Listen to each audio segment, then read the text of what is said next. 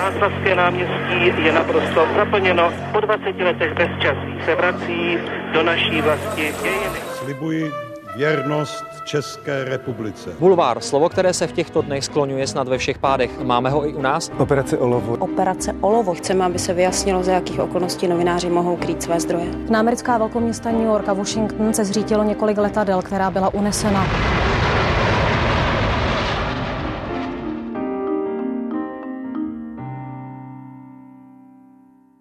Dnes naposledy ve staré práci a od zítra nová životní kapitola. Kam dál se vydá rodák z hlavy, historik, bývalý spolupracovník člověka v tísně, bývalý zahraniční zpravodaj České televize a teď už i bývalý šéf-redaktor aktuálně CZ. Je 31. srpna 2022 a já v backgroundu České televize vítám Josefa Pazderku. Dobrý den, děkuji za pozvání. Provázet od mikrofonu bude Anna Martincová. Tři generace, tři klíčové etapy české novinařiny s těmi, kteří jsou a byli u toho. Speciální podcastová série pořadu Newsroom ČT24. Generace. Já jsem měla připravený takový začátek, na co se vás zeptám. Včera jsem nad tím přemýšlela. A potom umřel Michail Gorbačov. Takže buďme vděční novinařině za to, že nám neustále přináší nová témata. Michal Gorbačov, co je první, eh, co se vám vybaví s touto osobou? Mně se vybaví asi dva roky usilovných eh, telefonátů naší moskevské produkční a potom mě, mých osobních do fondu Michaila Gorbačova, kdy už si konečně Michail Sergejevič na českou televizi udělá eh, čas, to je rok 2008, kdy si ho nakonec udělal. A jako strašně pracný proces získávání interview s, s Michailem Gorbačovem. No a potom ty první věty, který on uh, pronesl v tom rozhovoru. My jsme tam byli s Michalem Kubalem a Robertem Sedláčkem, kteří natáčeli tehdy dokumentu Gustavu Husákovi a první dotazy tedy mířily k tomuto dokumentu, co se vám vybaví, když se řekne Gustav Husák a Gorbačov, ikona perestrojky, vlastně pro mě jako velký symbol, začal pronášet slova o tom, jaký to byl inteligentní soudruh a jak mu šla ta rabouta s kádrami a tak dále. A já jsem se najednou uvědomil, že sedíme sice před ikonou člověkem, který znamenal hodně pro nenásilný roz, rozpad Sovětského svazu, ale hlavně, že sedíme prostě před generálním sekretářem a bytostným komunistou, což mě prostě... Byl jste jako, zklamaný? Byl jsem zklamaný. Byl jsem, musím říct, zklamaný a vlastně jsem si připomněl, že eh, ten člověk, jakkoliv byl symbolem jako změn a ikony, tak prostě v duši byl a zůstal komunistou i do konce života a já mu neupírám obrovské zásluhy, ale já jsem byl zklamaný. Jaká zůstala, nebo jaký zůstal ten jeho odkaz v Rusku ve srovnání například právě s Českem? Možná budeme po něm víc truchlit my jako Češi svým způsobem, nebo Rusové? Rozhodně budeme, bude truchlit víc západ než Rusko samotné. To bylo evidentní už od začátku. Eh, Gorbačov byl symbolem velké změny pro západ, zejména třeba pro Německo sjednocení Německa.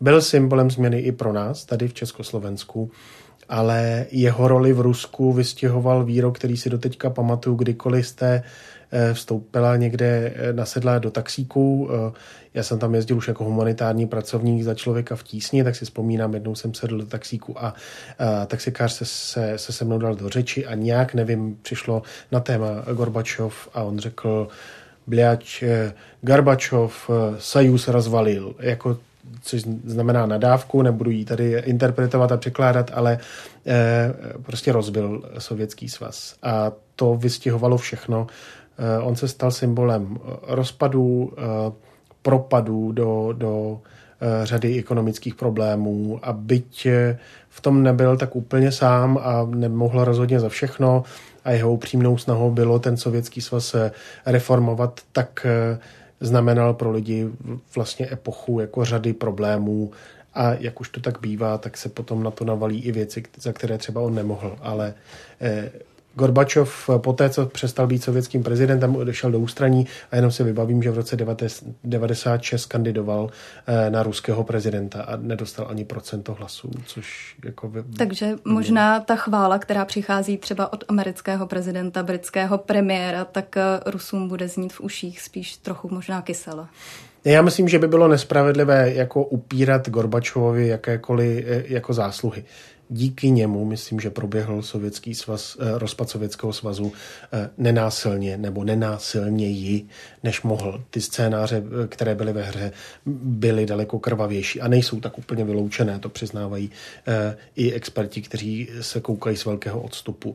Druhá stránka věci je, že si myslím, že spousta těchto věcí proběhla tak trochu navzdory Gorbačovovým původním myšlenkám. Jako jeho upřímnou snahou bylo skutečně zachovat Sovětský svaz, zachovat komunismus a to, že to nedopadlo, byl nějaký jako sou, souběh eh, eh, řady naivních předpokladů, eh, řady dalších faktorů, které se hrály roli, ale on to takhle vlastně nechtěl a je dnes oceňován za něco, co tak určitě nezamýšlel.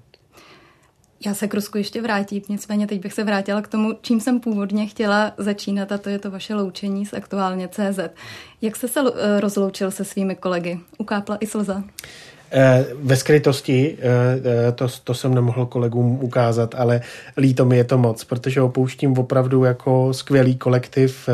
Za těch šest let myslím, že se tam vytvořila parta lidí, kteří táhnou za jeden provaz a se kterými jsem si obrovsky rozuměl. Takže pro mě to není jednoduché, to přiznávám zároveň z řady důvodů, které mají zůstat v ekonomii, jako ten krok byl nezbytný a, a už to prostě nešlo jinak mám velkou radost, že jsem našel nástupce, který vlastně byl mým dosavadním zástupcem, on za nevyhoštěný, takže myslím si, že to předávám do nejlepších rukou, které jde a budu teď držet eh, aktuálně palce, aby to turbulentní prostředí, které souvisí samozřejmě se, se situací na mediálním trhu, ale i s těmi reformami eh, a změnami, které tam nastávají, tak aby, aby eh, to dopadlo dobře. Odcházel jste uh, s takovou tou pomyslnou nebo možná i faktickou krabicí, papírovou krabicí s vašimi věcmi a co konkrétně se vám tedy v redakci za ty roky nastřádalo? Uh, já jsem usilovně po ekonomii včera a dneska hledal nějakou krabici, ale všechny už byly eh, pečlivě jako srolované a vyhozené do kontejneru, takže jsem nakonec to potom nadspal do tašky. Dneska jsem od, od, odcházel se symbolickou neprůstřelnou vestou se, eh, se, se znaky aktuálně, kterou mi včera v, v kasárnách Karlín kolegové slavnostně předali říkali, ať, eh, ať tedy si ji držím a ať, ať je mi ochranou, takže to, to, to bylo jako samozřejmě legrační, ale... ale symbolickou nebo skutečnou neprostřednou? Ne, ne, jenom symbolickou, ale byly tam jako emblémy aktuálně a, a byl jsem za to moc rád, byl to dobrý vtip, dostal jsem taky front page aktuálně podepsanou od všech eh, kolegů a, a bylo to fajn a, a hlavně, jak, jak eh, říkáme s oblibou, jednou aktuálně, vždycky aktuálně, takže já si, sice se vzdaluju, ale zůstávám věrným fanouškem a čtenářem.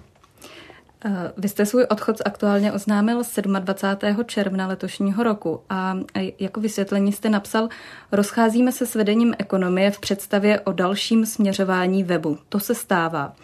To se jistě stává. Proč tedy se to konkrétně stalo vám?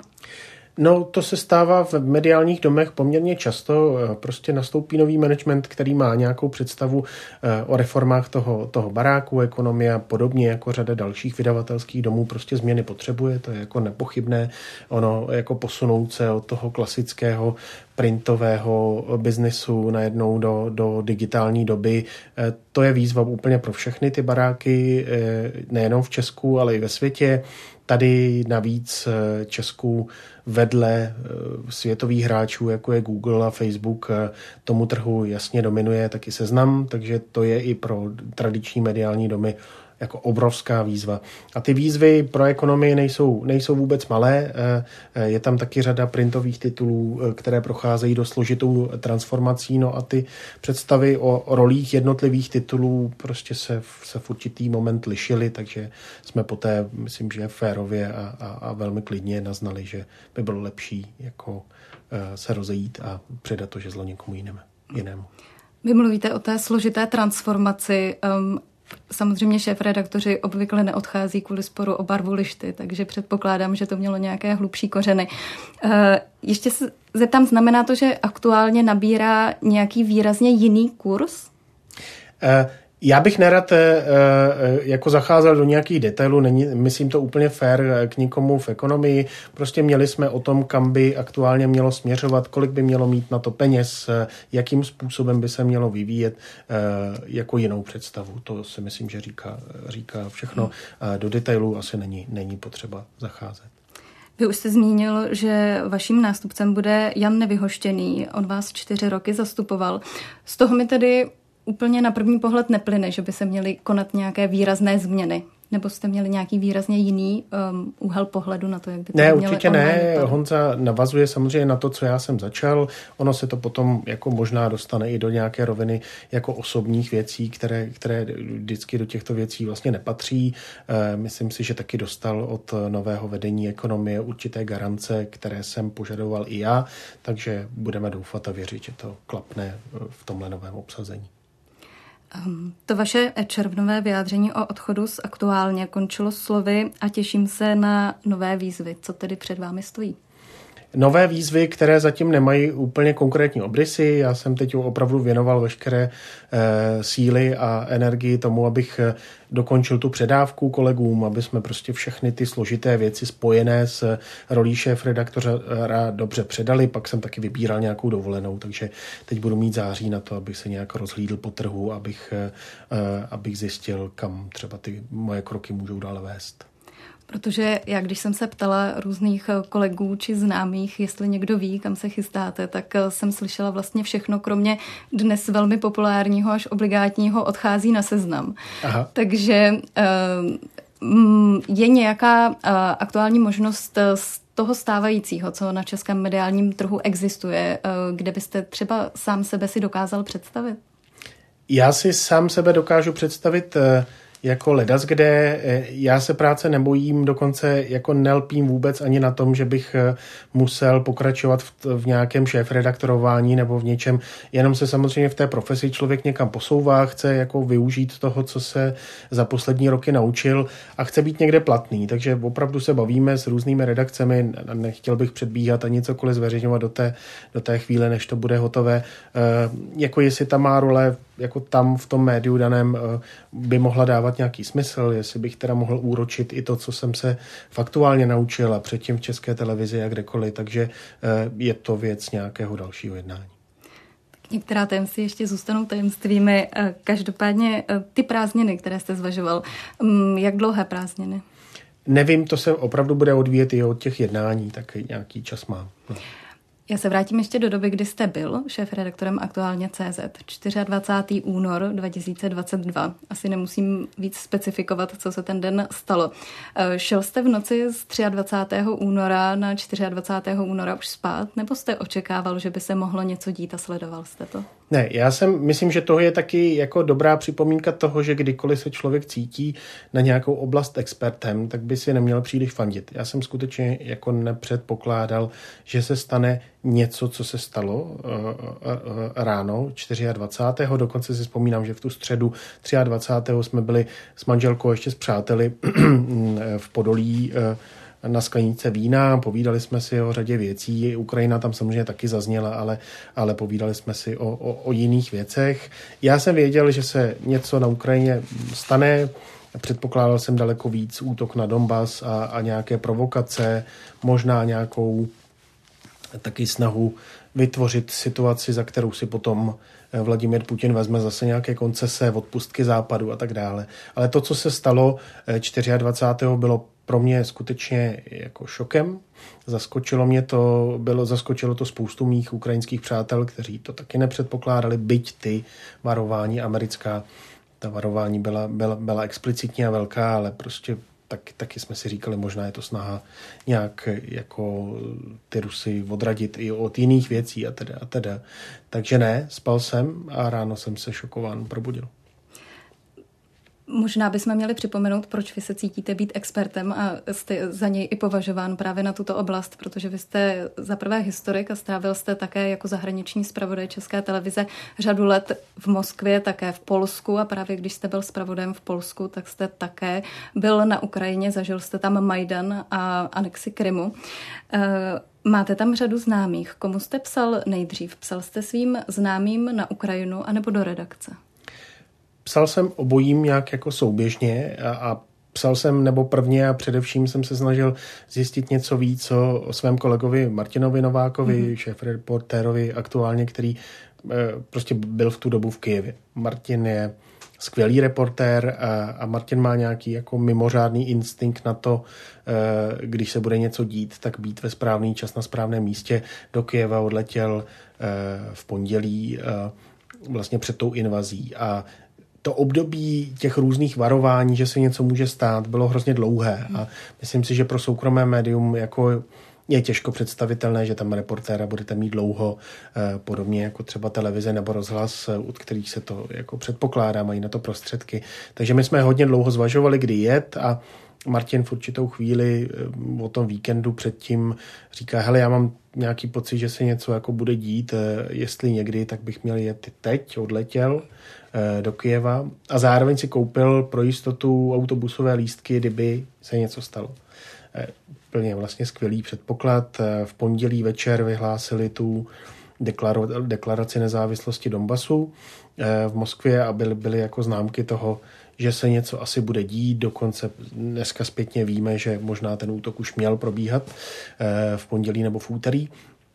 No a poté nabíral různě materiály jak v Kijevě nebo v jeho okolí a v, ve čtvrtek ráno se probudil do okupované země eh, v hlavním městě, které mělo být cílem a které mělo padnout do nějakých dvou, tří dnů.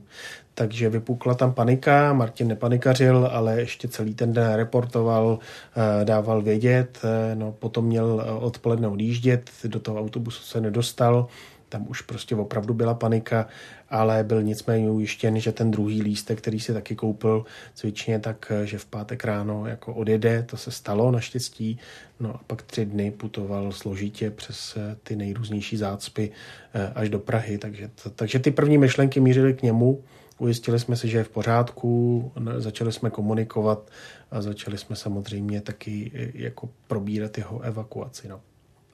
Jak se to promítlo do té redakční práce tady v Praze? Bylo potřeba nějak upravit tu práci, navýšit kapacity, prodloužit třeba pracovní dobu jednotlivých lidí, protože ta situace prostě nebyla standardní?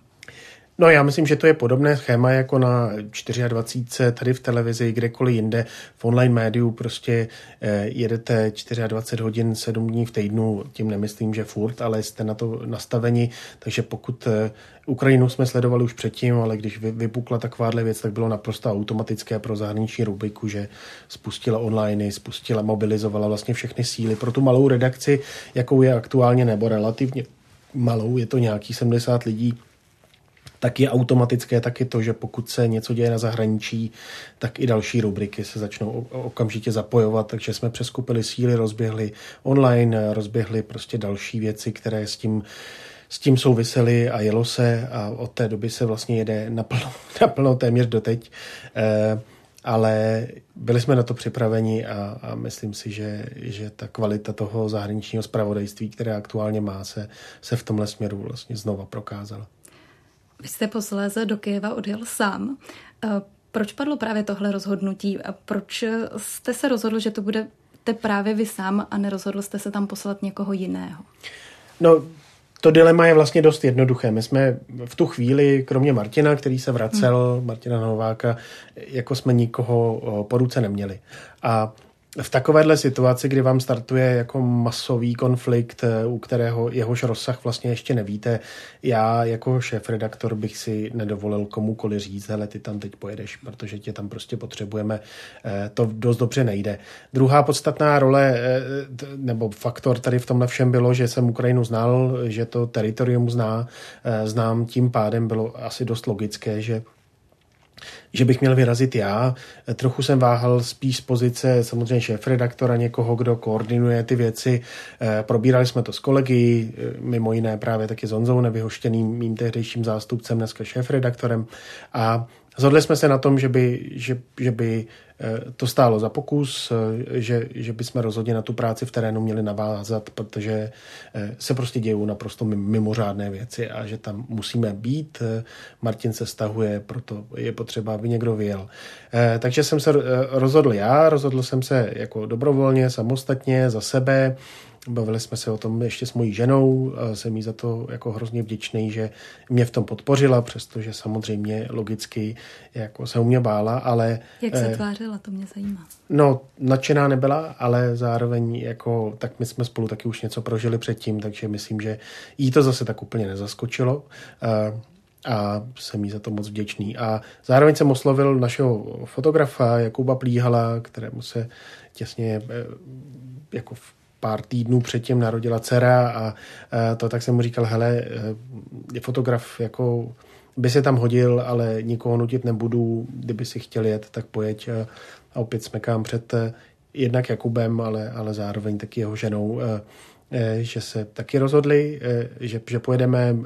Myslím si, že to být eh, mobilní, být, eh, být dva a, a mít nějakou zkušenost z toho, z toho prostředí, že, že byla jako výhoda. Původně my jsme skutečně vyjížděli jenom do Lvova, říkali jsme si, uvidíme podle situace, co se bude dít v Kijevě, co se bude dít kdekoliv jinde ty předpoklady tehdy opravdu byly, že Kiev brzo padne, že může hmm. dojít eh, k nějakým jako dost výrazným věcem.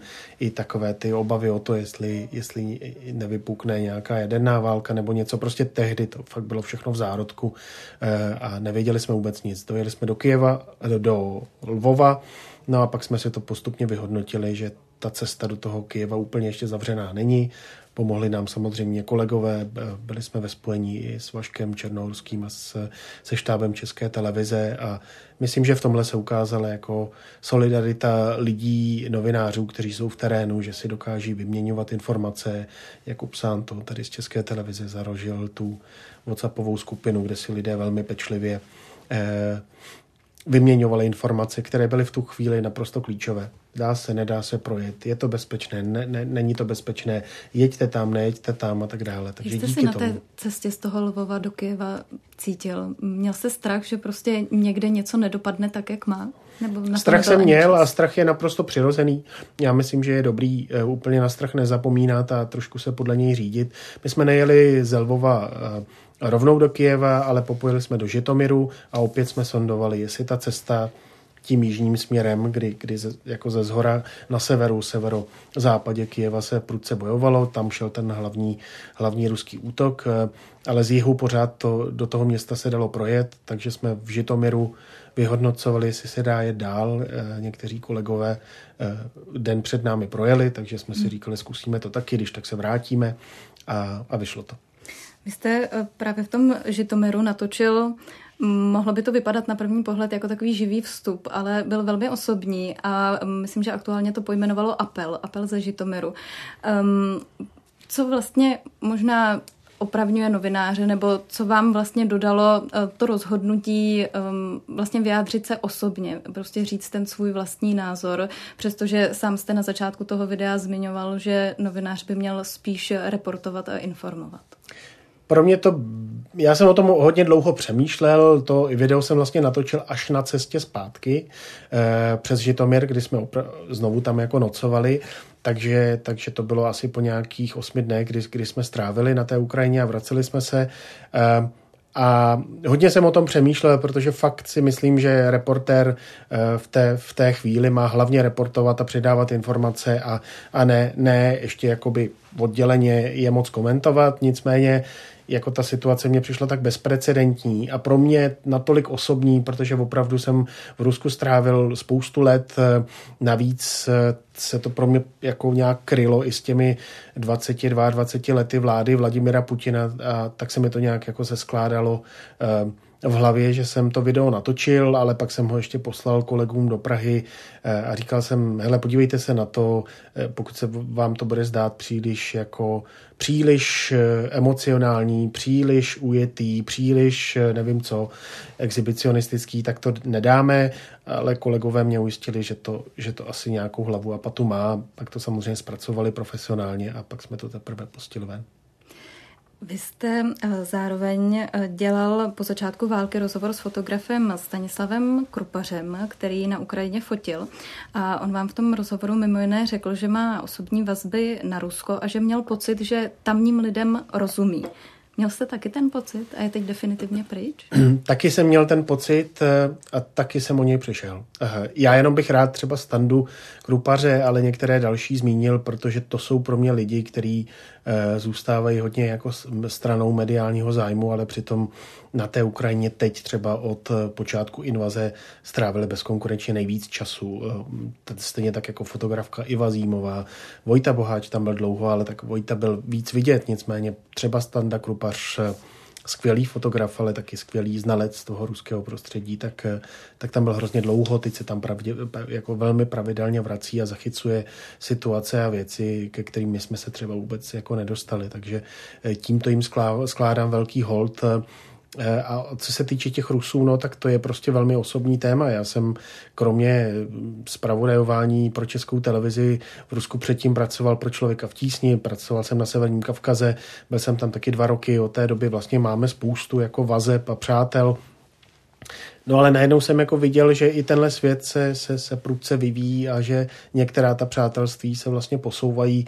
Některých svých eh, ruských přátel bych se teď vlastně nechtěl ptát na to, co si myslí o Ukrajině, protože trošku tuším, co, co, co by přišlo a myslím, že ta naše eh, někdejší přátelství by to jako úplně zničilo. Jsem třeba rád, že se teď neozvali a doufám, že eh, kdyby se ozvali nebo kdyby jsme se dostali teď zase do kontaktu, že bych třeba byl vlastně milé překvapen, ale já se na to právě chtěla zeptat, no. jak se na to ti vaši ruští přátelé dívají a vy se radši neptáte. Ne, já samozřejmě jako Mám přátele, kteří jsou dneska už většinou v zahraničí mm.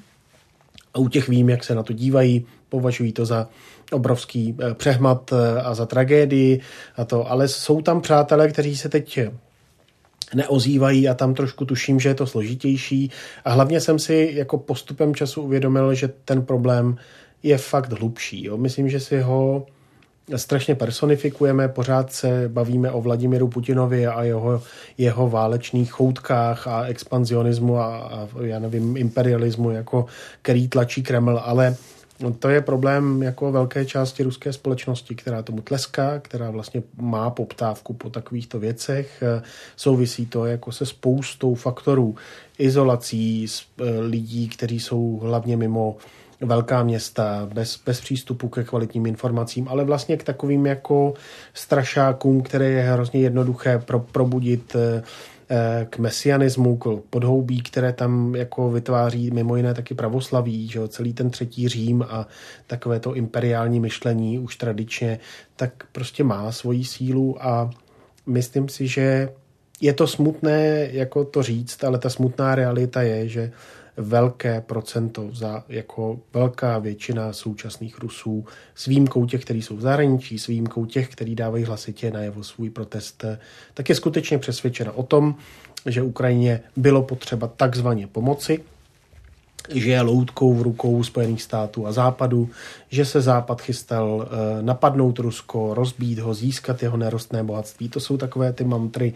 které opakuje a velmi emocionálně tlačí do lidí kremelská propaganda a ono to fakt funguje. A zároveň to jako útočí na všechny ty emoce, které tam někde jsou, jsou uložené. Vy jste, právě, vy jste právě za sérii komentářů o ruské společnosti dostal letos už čtvrtou, jestli se nemýlím, novinářskou cenu. Jak se vám psali komentáře o ruské společnosti před invazí ve srovnání s tím, jak se vám píšou teď po invazi? Myslím si, že skrze tu invazi jsem si uvědomil, že ten problém, který jsem tam viděl a cítil, je daleko závažnější a silnější, než eh, jsem si já sám chtěl připouštět. Protože myslím si, že jako takovou klasickou chybou českého západního novináře, který působí v Rusku, je eh, promítat si do Ruska příliš evropských zkušeností. Jo? My máme takové jakoby předpoklady, že ta země funguje tak, jako tady v Česku. Že to, a tím já bych hrozně nerad sklouzl k nějaké plošné rusofobii. Prostě vždycky si myslím, že se i o ty evropské hodnoty v Rusku hrálo, že nic není jako predestinováno a rozhodnuto dopředu. Ale pravda je, že Rusko je prostě obrovský prostor. Kdykoliv se mě někdo zdá, eh, ptá na to, eh, co si myslí Rusové, tak se trochu začnou ošívat, protože jich je 140 milionů, je to největší země na světě a je to obrovský jako různorodé. Jo. Ale pravda je, že zároveň je to jako svět sám pro sebe, právě možná kvůli tomu té rozloze a, a z řady dalších historických zkušeností a že ti lidé žijí jinak, že tam existují jiné akcenty, že si myslím, že i naše představy o evropských hodnotách, o transparentnosti, o boji s korupcí a o tom všem, že, že to je vlastně trošku jako v jejich pojetí úplně jinak. Eh, typicky korupce, tady prostě žasneme z toho, kolik si státní úředníci jako dokáží nakrást a jak moc bezostyšné to je a jak to jako nevadí. A Navalny, a který to zveřejňuje a apeluje na to Rusko. Ale řekl bych, že u velké většiny ruských obyvatel to za A nebudí jako příliš nějaké rozčarování. A u některých dokonce, a těch není málo, eh, ti vám řeknou naopak, jako tak pokud je ten člověk schopný a, a vlivný a bohatý, no tak si nakradl, to je jako vlastně známka toho, že je šikovný. Jo. Když e, pracovali někteří dělníci na, na té e, utajené rezidenci Vladimira Putina někde u Soči, kterou potom e, různě investigativní novináři odhalili, tak, e, tak se jich i ptali na to, jako co tomu říkáte, že tady prostě najednou váš prezident si buduje takovýhle palác, teď to je jako Byzanc nebo něco. A řada těch dělníků jako odpovídala, tak mají ho jinde, tamhle v Turecku, tamhle prostě v tom, jako proč bychom vlastně jako my, my měli zůstat pozadu, jo. To je jako, fakt ty akcenty jsou trošku jiné a, a všechno to eh, vytváří vlastně svět, kterému úplně nerozumíme a promítáme si do něj možná své vnímání víc, než je zdrávo. Kdy jste byl naposledy v Rusku? Já jsem přišel o víza 2010, o novinářská víza. E, e, to bylo podobně jako v případě Honzi Moláčka, který teda e, nedostal víza už po roce, já po tři a půl letech, ale pak jsem tam byl několikrát na, na takzvaně kulturní svězy, jakoby na, na, na výstavu. My jsme publikovali potom knížku o, o srpnu 68, o ruském pohledu a jestli si vybavím, tak naposled jsem tam mohl být někdy před třemi, čtyřmi roky, takhle nějak. Mm, co se za tu dobu změnilo? Byl, byl, nebo možná, um, co se za tu dobu, za ty poslední čtyři roky ještě změnilo od té doby, co jste tam byl a jaký náhled máte na Rusko teď? No, já jsem si hlavně na tomhle všem i na tom jako obrovském překvapení z toho, co se stalo toho 24. února eh, 2022 vlastně uvědomil, že Rusko je obrovský, jako v něčem je to vlastně jako statická země, která prostě jako jede svým vlastním tempem a spousta věcí se vlastně jako nemění. Jo.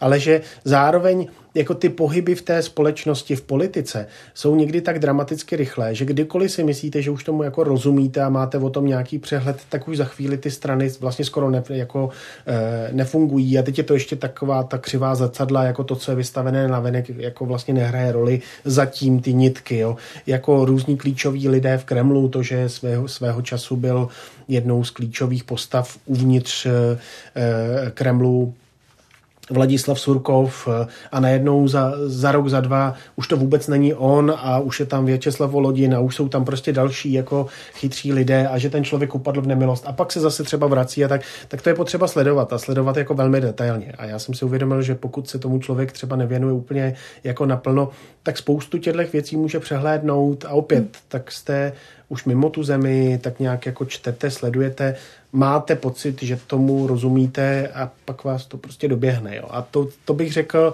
že říkám s plným vědomím toho, že jsem tam jako prožil nějakých 7-8 let a myslím si, že spoustu těch, těch takových křivých zrcadel už jako dokážu prohlídnout a přesto mám problém. A trochu bych jako, jako varoval právě lidi, kteří třeba Rusko sledují jenom po internetu a mají to jakoby načtené, že, že to jako zdaleka není všechno, jo. Že, že to je prostě složitá země a těch procesů je tam daleko víc, než třeba na první pohled jako by to vypadalo. No tam nicméně řada novinářů stále zůstává za českou televizi, třeba Karel Rožánek. Jak v této době, kdy je mm, opravdu důležité obezřetně myslet na to, co člověk říká, když v tom Rusku je, jak v této době dělat dobře žurnalistiku, aby člověk vlastně nebyl jen tou hlásnou troubou toho, co se tedy eh, v Rusku děje a říká, ale aby skutečně dělal žurnalistiku? Já myslím, že ten prostor A tu možnost si musí vyhodnotit už potom každý sám individuálně nebo za to médium. Určitě je to vlastně spíš asi otázka na Karla a na, na, na některé další novináře, kteří tam zůstali eh, z druhé strany že rozhlas vlastně čl- svého člověka stáhl, protože prostě měli o něj strach. Některá ta média západní skutečně jako preventivně eh, ty své ty své reportéry radši stáhli, protože měli opravdu pocit, že jde o příliš velké riziko, co se týče možných trestních postihů, že prostě na to nemůžou, jako za to nemůžou eh, nést odpovědnost. Samozřejmě každé to médium, včetně asi české televize, si to interně vyhodnocuje, jestli je to podobné takovéto situaci, nebo jestli to riziko je třeba menší, ale je to určitě pohyb na hraně, není to vůbec jednoduché.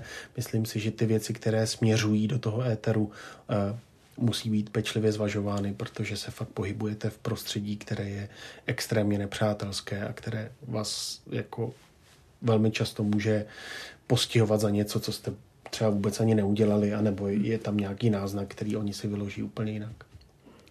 Já teď zmíním ještě jeden rozhovor, který tedy s chodou okolností získal také novinářskou cenu. Ten, který s vámi ještě jako eh, s reportérem České televize eh, vedl s chodou okolností pro aktuálně CZ Jan Gazdík.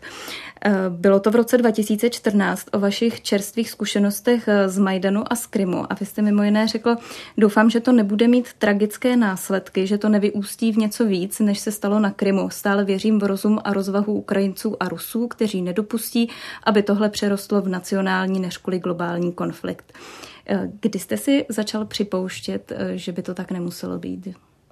Já jsem si to skutečně až do toho 24. února vlastně jako nepřipouštěl a hrozně mě potěšil Libor Dvořák, kterého považuji za jako, jako skvělého experta na Rusko, který o něčem podobném vlastně mluvil ve svém případě a říkal, my jsme si to nechtěli, my jsme si to nepřipouštěli, protože jsme si to prostě nechtěli připustit, protože jsme jako si vnitřně přáli, aby to nenastalo. Jo? A to je samozřejmě jako zkratka, myslím, že Libor to možná vysvětlil trošku ještě lépe, ale jenom chci říct, že vlastně možná člověk někde v pozadí toho mozku jako některé scénáře podvědomně vytěsňuje, protože si říká, to by přece bylo šílenství.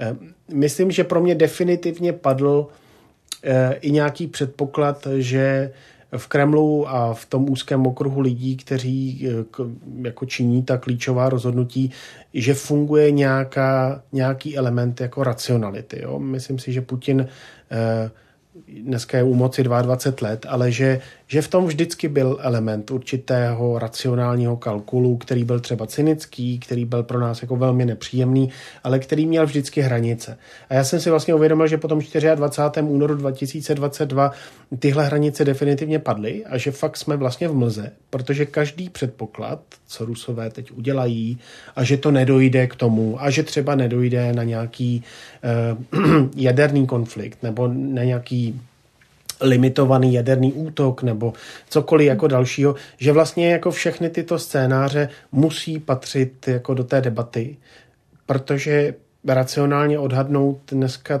v Rusku nejde už vlastně jako nic. Jo. Jistě spravodajské služby, lidé, kteří mají přístup k nějakým jako tajným informacím, tak asi to trošku jako vyhodnocují lépe, ale pro nás lajky, pro nás někoho, kdo to fakt jako sledujeme jenom z těch otevřených zdrojů, je to vlastně strašně těžké. A bráním se jakýmkoliv prognózám, protože vím, že jsou strašně ošemetné a že vlastně můžou být ještě úplně jinak. Ona se ta ukrajinská krize hodně promítla i do Česka. Um, velkou vlnou solidarity, mimo jiné s Ukrajinci. Očekával jste něco takového od české společnosti? Trochu jsem to tušil, protože jsem eh, před svojí érou v člověku, eh, teda v české televizi pracoval právě v člověku v tísni a věděl jsem, že Češi jsou štědří a že v kontextu třeba střední a východní Evropy jako jsme opravdu, jako máme vysoce profesionální, jedny z největších eh, evropských humanitárních organizací, vys eh, Člověk v tísni, Charita, Adra eh, a další. A zároveň, že jako v české společnosti je fakt vybudovaná tradice jako velmi štědrého dárcovství. Byť jsem to věděl, tak jsem byl samozřejmě jako nadšen z toho, jaká obrovská vlna podpory jako se se tady prostě jako se běhla a odehrála. Co mě udělalo ještě daleko větší radost, byla samozřejmě ta ochota jako lidí přijmout Ukrajince, přijmout konkrétní lidi, velmi pohotově zareagovat. Třeba ty služby, kteří někteří naši přátelé rozběhli na pražském hlavním nádraží, to je prostě úplně jako fenomenální. Jak naprosto přirozeně lidé, lidé vytušili, že ti lidé asi budou přijíždět a že budou, nebudou vědět a že potřebují nějakou síť a potom vlastně to usnadňovali i všem dalším, kteří chtěli pomoct a spousta, spousta dalších věcí, pro mě to byla vlastně taková trošku jako satisfakce za tu ostudnou e, naší periodu e, se syrskými uprchlíky a ani jednoho sirotka a, a prostě úplně jako věci, za které jsem se bytostně styděl tak si myslím, že tímhle eh, jsme si to my jako Češi, jako národ odpracovali a že je to fakt věc, na kterou můžeme být hrdí a měli bychom být hrdí, byť i tohle má své díry a, a bude to mít samozřejmě jako spoustu i třeba problematických věcí, které, které, když to bude pokračovat, tak se budou muset zvládnout, ale chci říct, že tohle je prostě věc, která Trochu jsem jí tušil, ale to, že se to potvrdí takhle jednoznačně, to mě hrozně potěšilo a, a fakt jsem na to hrdý. Velký ohlas měla um, před několika dny také ta sbírka 1968 korun pro Ukrajinu. Uh-huh. Uh, a konec konců vy jste zmiňoval tu svoji knihu Invaze 1968, je to takové vaše uh, téma. Posílal jste i vy 1968? Jo, posílal jsem taky. Hrozně mě to nadchlo a musím říct, když jsem potom slyšel ty částky, tak jsem si říkal, no to je skvělý, že, že vlastně i, i teď, protože samozřejmě ta první vlna financí jako byla největší, pak to začalo klesat, tak tohle je takový dobrý aktualizační prvek. Ještě jedna věc z Ukrajiny. Vám se podařilo udělat exkluzivní rozhovor s bývalým prezidentem Ukrajiny Petrem Porošenkem. To jste do něj prostě narazil na ulici? Je to tak, je to tak.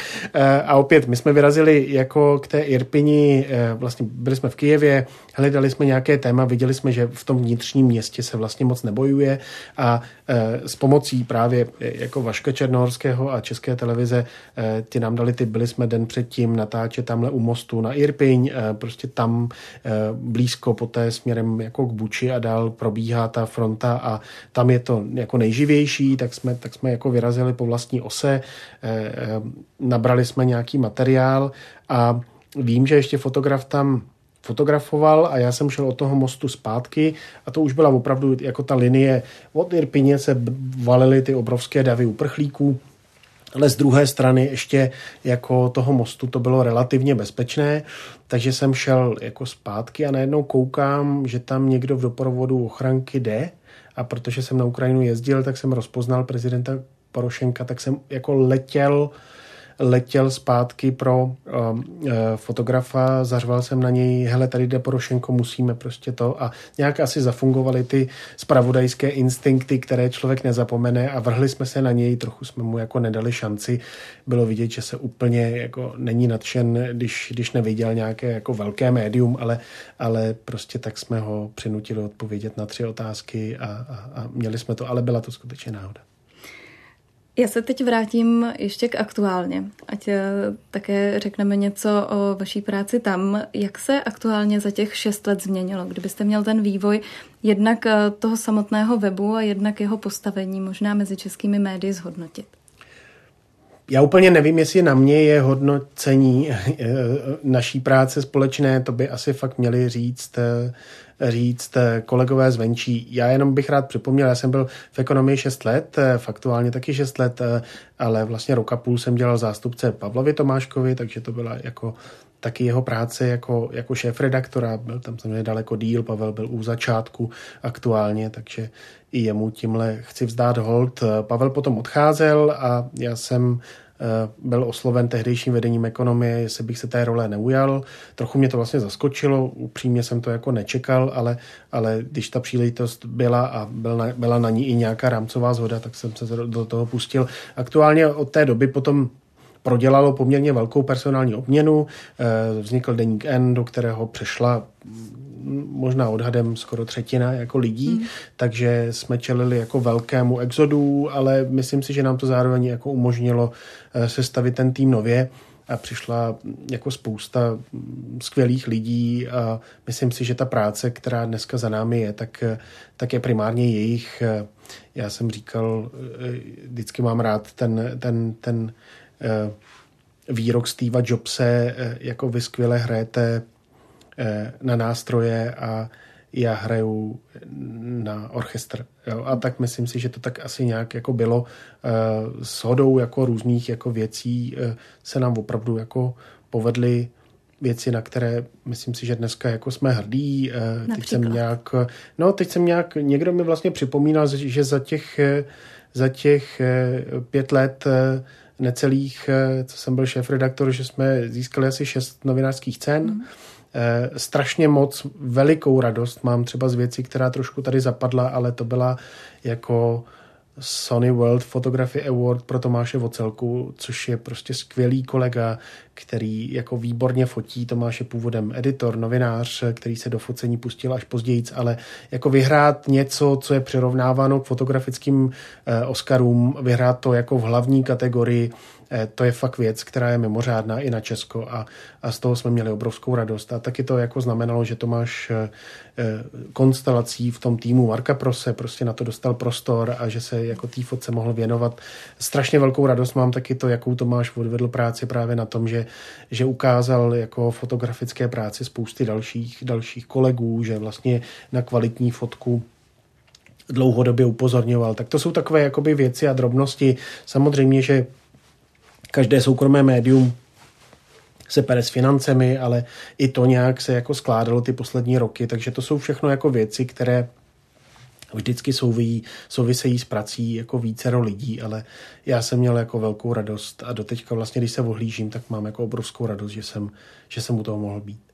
Jak jste se s tou pozicí úplně na začátku zžíval? Protože vy jste byl vlastně v terénu, byl jste v Rusku, v Polsku, na Majdanu, na Krymu a pak jste najednou dělal zástupce šéf-redaktora, šéf-redaktora. To jsou úplně dva jiné světy. V čem to bylo jiné, co jste se musel naučit? Musel jsem se učit úplně všechno, eh, teda kromě asi nějakých obecných akcentů na novinařinu, který člověk samozřejmě si přinesl z české televize, ale ta moje práce tady fakt byla jako v terénu, hodně, hodně jsem byl vlastně venku a eh, vzpomínám si, že jsem se do ekonomie jako přesouval s nějakou malinkou přestávkou tady na Kavkách eh, z Varšavy, kde jsem byl zpravodaj a my jsme tam měli tu kancelář přímo v bytě. A ta moje kancelář varšavská měla tak jako dvakrát tři metry, to je možná i přehnané, ještě možná menší a najednou jsem vstoupil do toho obrovského newsroomu v, v Karlíně a e, tak jsem jako skoro zalapal po dechu, jako jestli tady e, jako v tomhle obrovském prostoru najednou obstojím. Já jsem v ekonomii nikoho neznal, takže jsem šel opravdu do neznáma. Každý den jsem v tom Karlíně na té křížíkový vylezl z metra a šel jsem do té ekonomie a je tam ten, ten karlínský tunel na Žižkov a nad ním je ta slavná Eh, slavný nápis toho Tima Neboj, tak jsem se vždycky takhle koukal na ten tunel, říkal jsem neboj, neboj, zkus to, eh, třeba to vyjde, když, když se hold eh, nezadaří, no tak budeš hledat něco jiného. Takže jsem to zkusil a s pomocí samozřejmě spousty lidí, kteří mě pomohli, se to nějak povedlo. Musím říct, že jsem vlastně ani netušil, jak moc mě ten online svět pohltí, protože jsem si najednou uvědomil, že třeba moje děti jako zprávy přijímají už úplně jinak než já jako že pro ně třeba představa, že by si sedli podobně jako my do nedávna eh, ke zprávám v sedm večer, nebo že by vyhledávali nějaký pevný čas, kdy, eh, kdy to sledují, že by četli papírové noviny, nebo že by jako měli jiné návyky, které jsme měli my, takže ty úplně mizí, že všichni koukají do mobilů, eh, že mají zprávy skrze sociální sítě filtrované. Jak ty a tak sociální dále. sítě definovaly tu vaší práci? No oni definují vlastně doteďka, myslím si, že eh, třeba spousta lidí vůbec nevnímá, že Facebook a, a Google teda taky samozřejmě, ale Facebook dost jako primárně eh, definuje eh, média poměrně zásadně jako ekonomicky, jo? protože prostě z toho mediálního sektoru začaly odtýkat díky vstupu do onlineu obrovské peníze, ale obrovské. Jo? Já někde uh, mám graf, uh, jak to vlastně za posledních deset let úplně redefinovalo uh, americký vydavatelský trh jako příjmy z reklamy klasických vydavatelů a příjmy z online reklamy Facebooku a Google úplně dramaticky se takhle jakoby překlopily ve prospěch právě těch velkých hráčů. Z těch médií začala mizet v obrovských kvantech, e, začaly mizet peníze. No a oni najednou začali narážet na to, že i spousta vlastně těch technologických věcí úplně jako se proměnila a s tím zápasí dneska média po celém světě, e, když narážíte ještě na takové ty jako nenávyky lidí platit za online obsah eh, eh, versus vlastně print, který jde dolů a, a všechny tyhle věci. V Česku ten trh obrovským způsobem dodefinovává seznam. Jo. Eh, to si myslím, že lidé také málo, málo si uvědomí. Tak ta, ta doba pro média vůbec není jednoduchá a myslím si, že zorientovat se v onlineu bylo pro mě osobně strašně, strašně zajímavé a důležité. I za tohle jsem vlastně hrozně vděčný. Jsem najednou jako pochopil, jak to v online spravodajství funguje, jako co jsou zákonitosti toho, co lidé jsou schopní přečíst, co už je na ně moc, kdy asi ty věci čtou, jakým způsobem se to k ním dostává, jak si vybírají, jak jak přelétavý ten svět je, že, že velmi často méně je více, ale musíte to dobře trefit v ty časy, kdy to lidé jsou schopni skonzumovat a spousta, spousta dalších věcí. Kde je budoucnost tedy online médií? Kterým směrem se ubírat, aby možná se zachovala kvalita? Vy jste mi říkal při svém příchodu, že někdy méně je více, tak Nevím, já nemám jako uh, tu magic bullet, uh, jako abych na tuhle otázku odpověděl a kdybych jí, kdybych jí tady prezentoval, tak myslím, že bych uh, vypadal trochu směšně, protože tohle je fakt otázka za milion, kterou řeší vlastně všichni a nikdo na ní tu odpověď nemá. Jo? Uh, v jednu chvíli se říká, že print je mrtvý a že prostě všechno je potřeba jako vrhnout do onlineu. Pak se najednou zjistí, že to tak úplně není. E, takže se začne jako stavět nějaká jako mikrobalance. Pak, do, pak vám do toho vletí koronavirus, který to zase úplně postaví na ruby a zjistíte, že ten print a možná potom návazně i ceny za print a distribuci, že to raketově jde nahoru. Takže vás to zase vrací někam zpátky. A do toho vlastně zase najednou vidíte, že třeba v Česku ochota lidí platit právě za, tu, za to online zpravodajství je pořád jako tragicky nízká. V tomhle Česká republika je skutečně jako mimořádně jako uh, specifická. Jo? Všichni, jako kdo, kdo třeba ze západu, my jsme byli součást teď nedávno jako aktuálně i toho projektu Table Stakes Europe, to je takový evropský projekt na výměnu zkušeností a když jsme jim představovali ten český trh tak oni fakt valili oči. Jako oni jako nevěřili tomu, že lidé tady nemají návyk platit za, za digitální obsah a že se ho složitě učí a jakou roli v tom právě hraje seznam, který dává všechny ty věci zadarmo a teda a teda. Takže je to specifické. Já na to odpověď nemám. Myslím si, že média si, se, se musí vyvíjet a přizpůsobovat eh, tomu, tomu prostředí, ale každý na to jde jinak a každý má samozřejmě tu roli trošku jinou. Eh, myslím, že jako velmi dramatická transformace určitě čekají veřejnoprávní média, jako děje se to po celém světě a my, my v Česku určitě nebudeme výjimkou, ale nikdo na to nemá samozřejmě automatický recept. Kdyby ho měl, tak už se to dávno děje.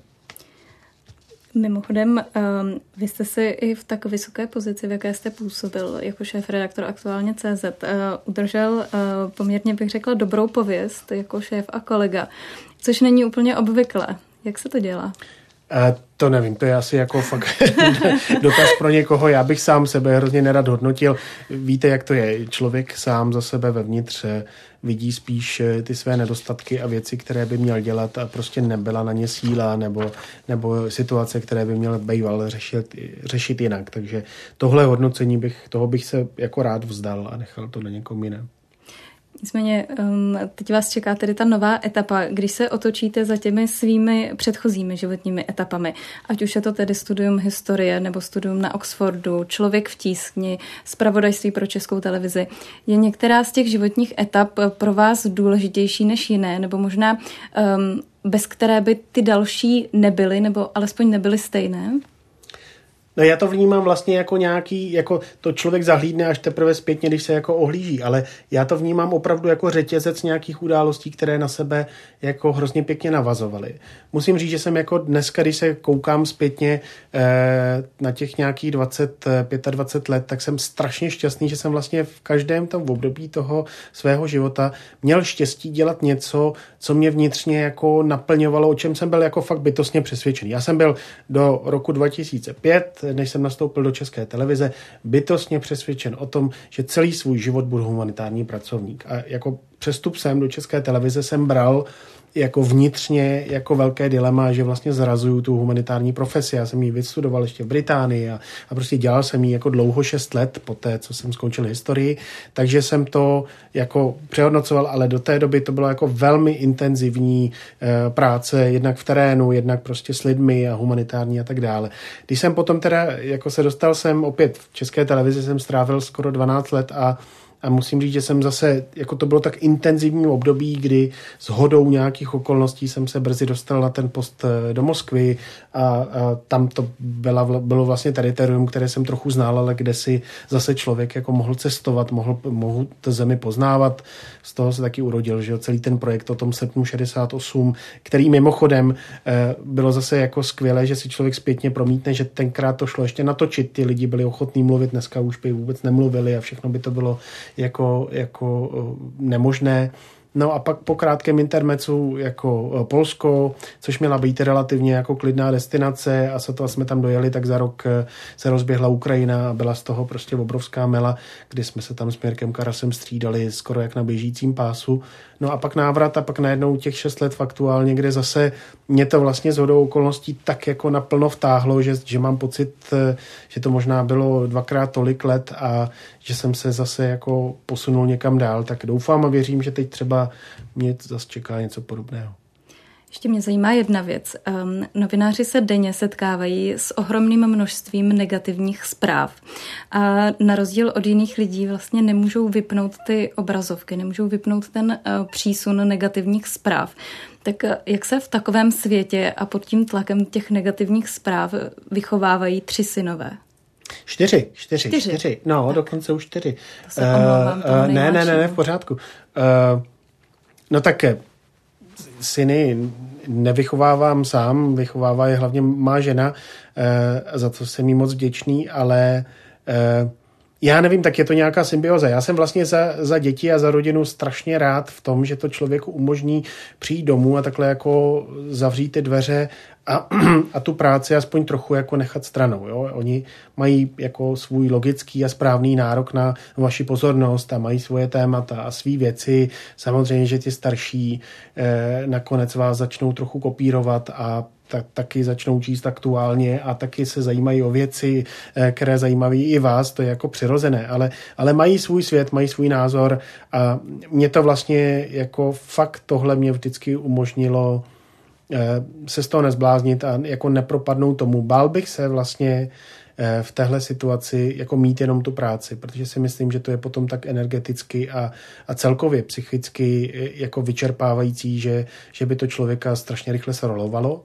Takže v tomhle směru jsem vlastně jako hrozně za tu rodinu rád a za celý to zázemí, že to člověku umožní přijít na úplně jiné myšlenky a, a trošku tím vlastně jako skrytě dobít baterky a pak zase mít do té práce chuť pohled na Rusko, na Ukrajinu, na česká média, taky trochu do své vlastní hlavy nám nabídl Josef Pazderka. Díky za váš čas. Já děkuji za vaše dotazy a přeji vše dobré. A podcast si můžete pustit na YouTube anebo v podcastových aplikacích.